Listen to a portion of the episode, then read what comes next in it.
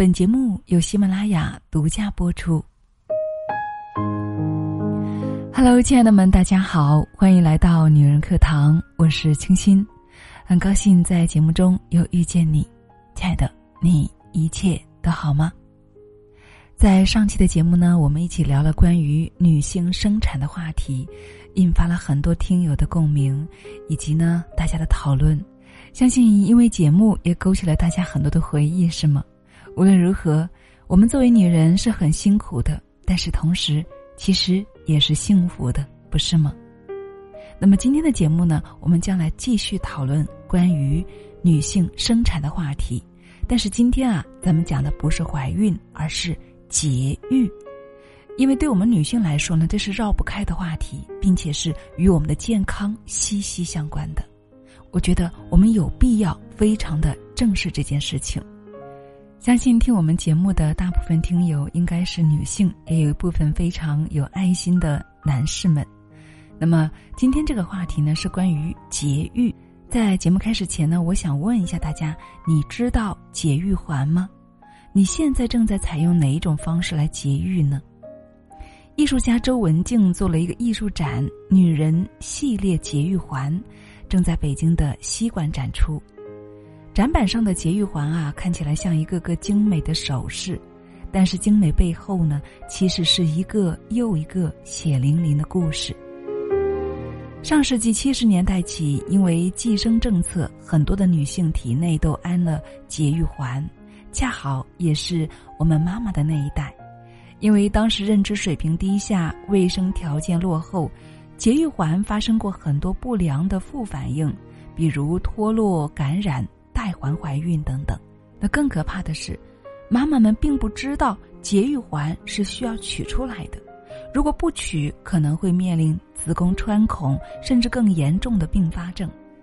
周文静之所以做女人系列节育环，是缘起二零一一年她陪妈妈去取节育环，妈妈的环呢严重的粘在了肉里面，术后她有大出血的现象，医生初步诊断妈妈可能得了子宫癌。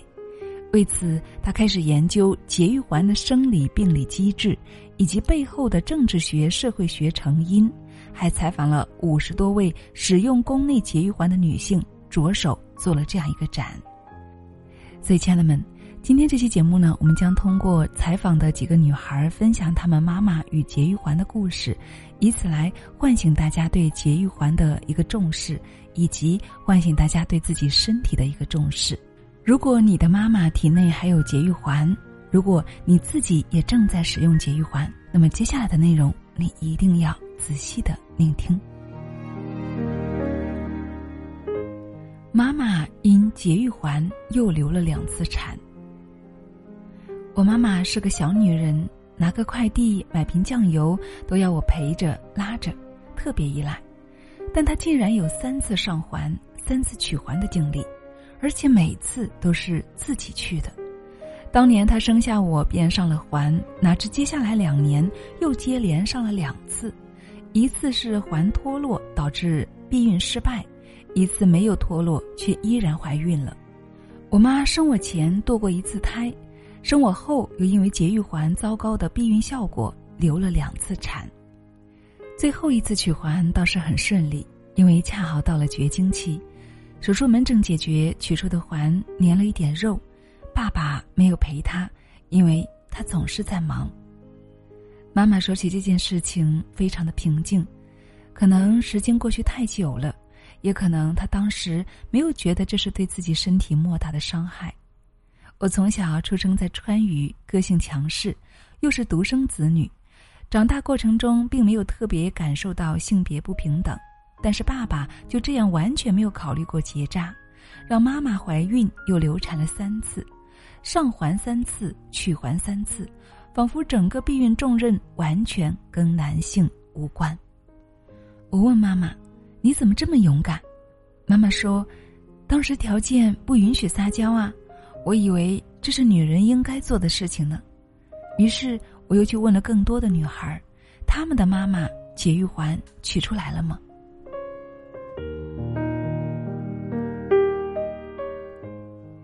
取这个环让妈妈在鬼门关走了一遭。加菲的妈妈在国企，一胎政策卡得严，很快就去上了环。环脱落过一次，妈妈因此流过产。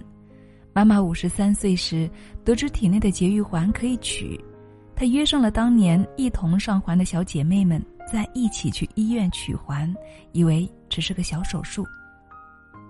姐妹们取环都很顺利，在门诊就完成了，而妈妈的环呢，在门诊没有取出来，说是要动手术。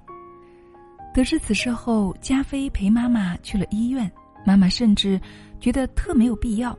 动手术前一天，加菲和妈妈跟其他病人一起听讲座，关于术后的一些注意事项，他们觉得这不过是例行公事。接下来，医生单独一对一告知手术过程，要求签知情同意书。这时候加菲意识到问题可能有些严重。医生大意是 B 超显示节育环完整，但是和子宫前盾的比较紧密，可能会出现以下三种情况。第一，环嵌顿在子宫壁内没有穿破，用宫腔镜手术可以取出。二，节育环穿破了子宫，嵌进了腹腔，需要用到腹腔镜手术，肚子上打三到五个孔。第三，宫腔镜、腹腔镜都看不到环，需要做开腹手术，手伸到壁内去取出。也就是说，这是手术三连环。如果宫腔镜手术没能取出，则上腹腔镜；如果腹腔镜手术还是不行，则要做开腹手术了。加菲和妈妈当时都傻了，而医生要他们签同意书。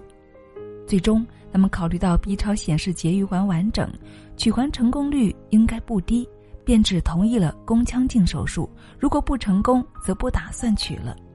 手术当天，护士给妈妈打了全麻，发现她子宫壁很薄，有穿孔的现象。花了两个小时，节育环还是硬取了出来，但这绝不是一个小手术。术后妈妈需要住院，随着麻醉逐渐消退，她的脸色也愈发的憔悴。当晚两到三点，妈妈说肚子疼，加菲没敢大意，立刻叫了外科医生拍片、照 C T， 什么都做了一通，这才发现不仅子宫穿孔，肠道也穿孔了。手术时只用到了宫腔镜，没有发现肠穿孔，而取环过程中可能挂到腹腔内壁，造成了腹膜炎，而术后麻醉未消，没有第一时间发现。接下来就转外科了，妈妈危在旦夕。加菲当即同意做开腹手术，目的是修复子宫和肠道的穿孔，清除体内的脓液。这个开腹手术从下午的六点做到了凌晨一点，历时七个小时。妈妈肚子上被打了四个孔，留下一道五厘米的疤。手术仿佛要了妈妈半条命。术后三到四天，妈妈精神才有些恢复。出院半个多月，又患上了肠梗阻，医生说这是开腹手术的常见后遗症。所幸半年多的休养，妈妈现在没有什么大碍了，又可以跟她的小姐妹们一起玩耍了。即便现在节育环发展到第三代，已经有了相对成熟的产品，加菲想到妈妈的苦难，便不会选择在自己体内上环。手术后很久了，加菲给妈妈讲解上环的避孕机制，本质上是通过不断引起宫腔内的炎症，轻微的刮宫，使受精卵不能够着床，降低受精概率。妈妈听完后很是惊讶，因为从来没有人告诉过她，原来是这样的。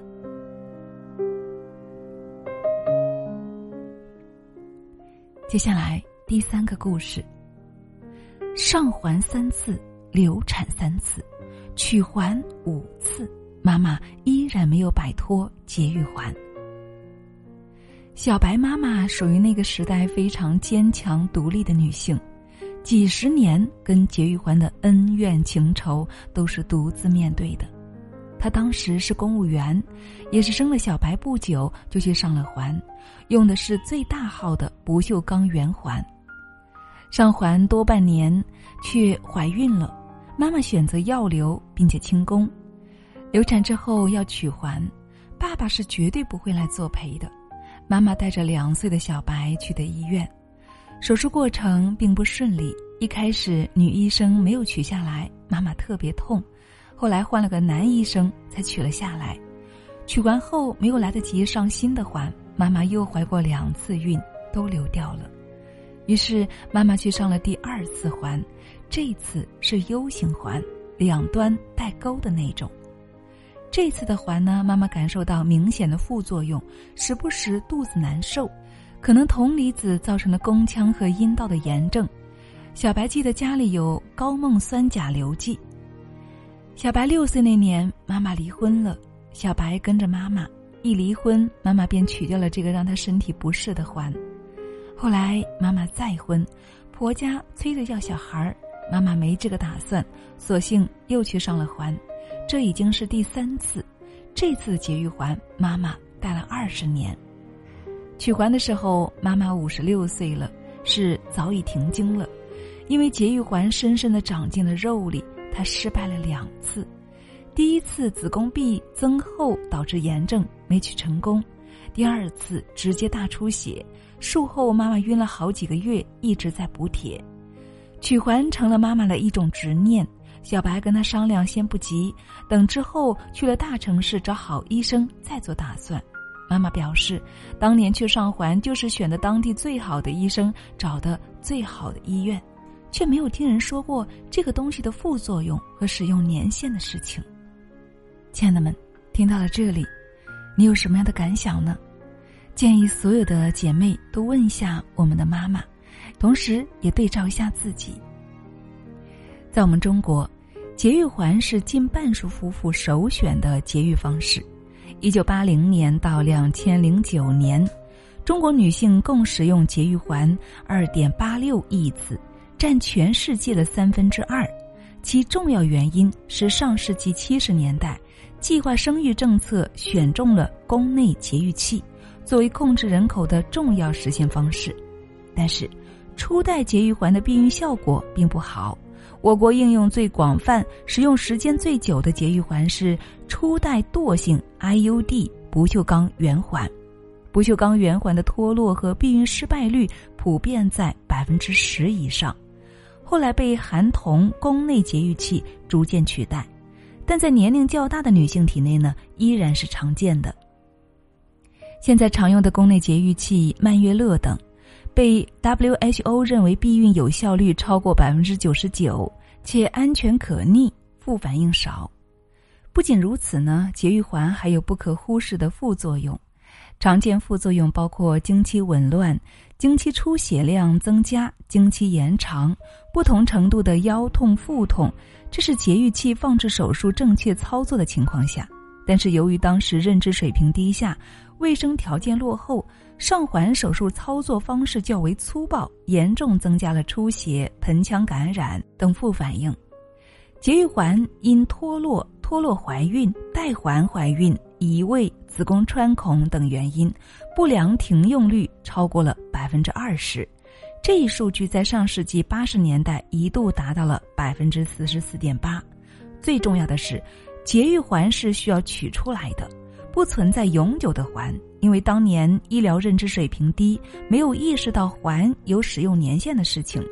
一般放置不锈钢节育环可以避孕七到十五年，放置塑料节育环可避孕五年左右。中国女性平均戴环时间为 二十点九六年，最长高达四十一年，因为她们不知道，也没有人告知她们环是需要取出来的。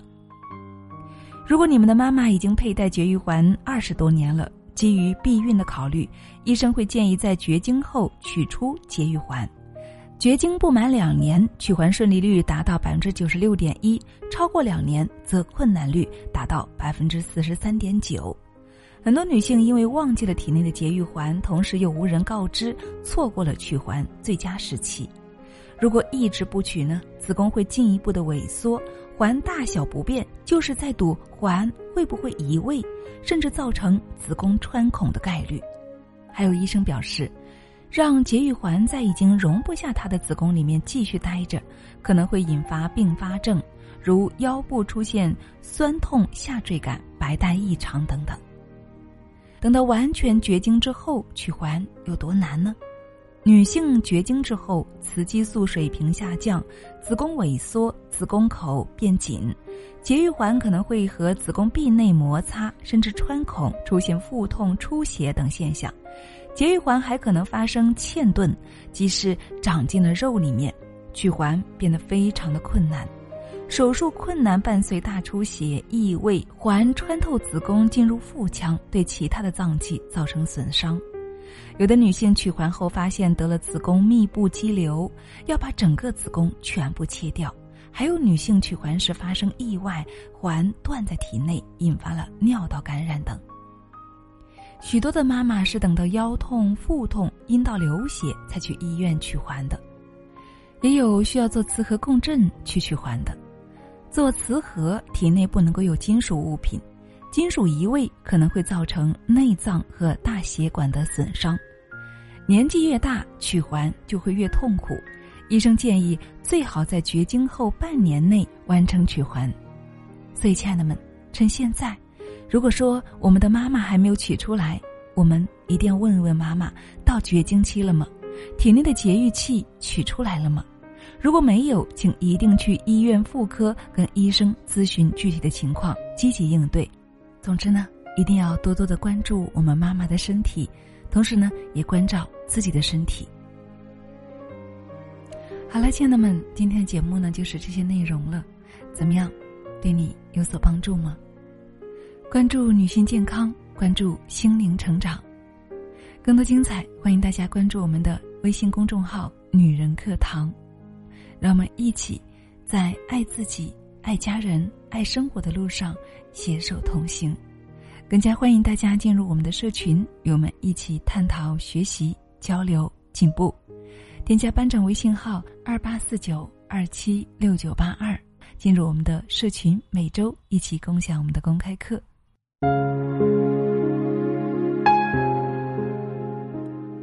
嗨，亲爱的，你好，我是清新，谢谢你听到最后。今天的节目你喜欢吗？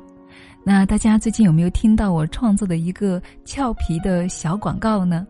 有学员说，哎，你声音怎么变化那么多呀？我想说啊，如果你来学我们的声音课和主播课啊，你也可以做到的。好，那给大家再说一下这个优惠券是怎么回事儿哈。这是源于我们很多姐妹呢想要买既实惠又优质的产品，但是总是啊没有很多的优惠券，所以呢基于这个原因呢，我们去特别为大家洽谈了六家平台，分别有淘宝、京东、拼多多、唯品会、苏宁、蘑菇街，哇哦，都是大品牌。那么他们所有的优惠券呢，我们都拿到了，并且啊是长期有效哦。而且呢，任何的商品呢，你在他们平台看中之后啊，你再把它的链接复制到我们这边来，然后也可以领到相应的优惠券，是不是特别棒啊，亲爱的？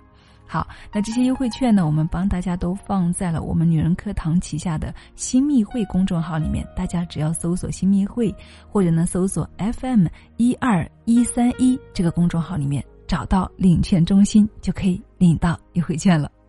好啦，亲爱的们，那今天的分享就是这样了。再次感谢你的聆听与陪伴，我们下期再见，祝你晚安。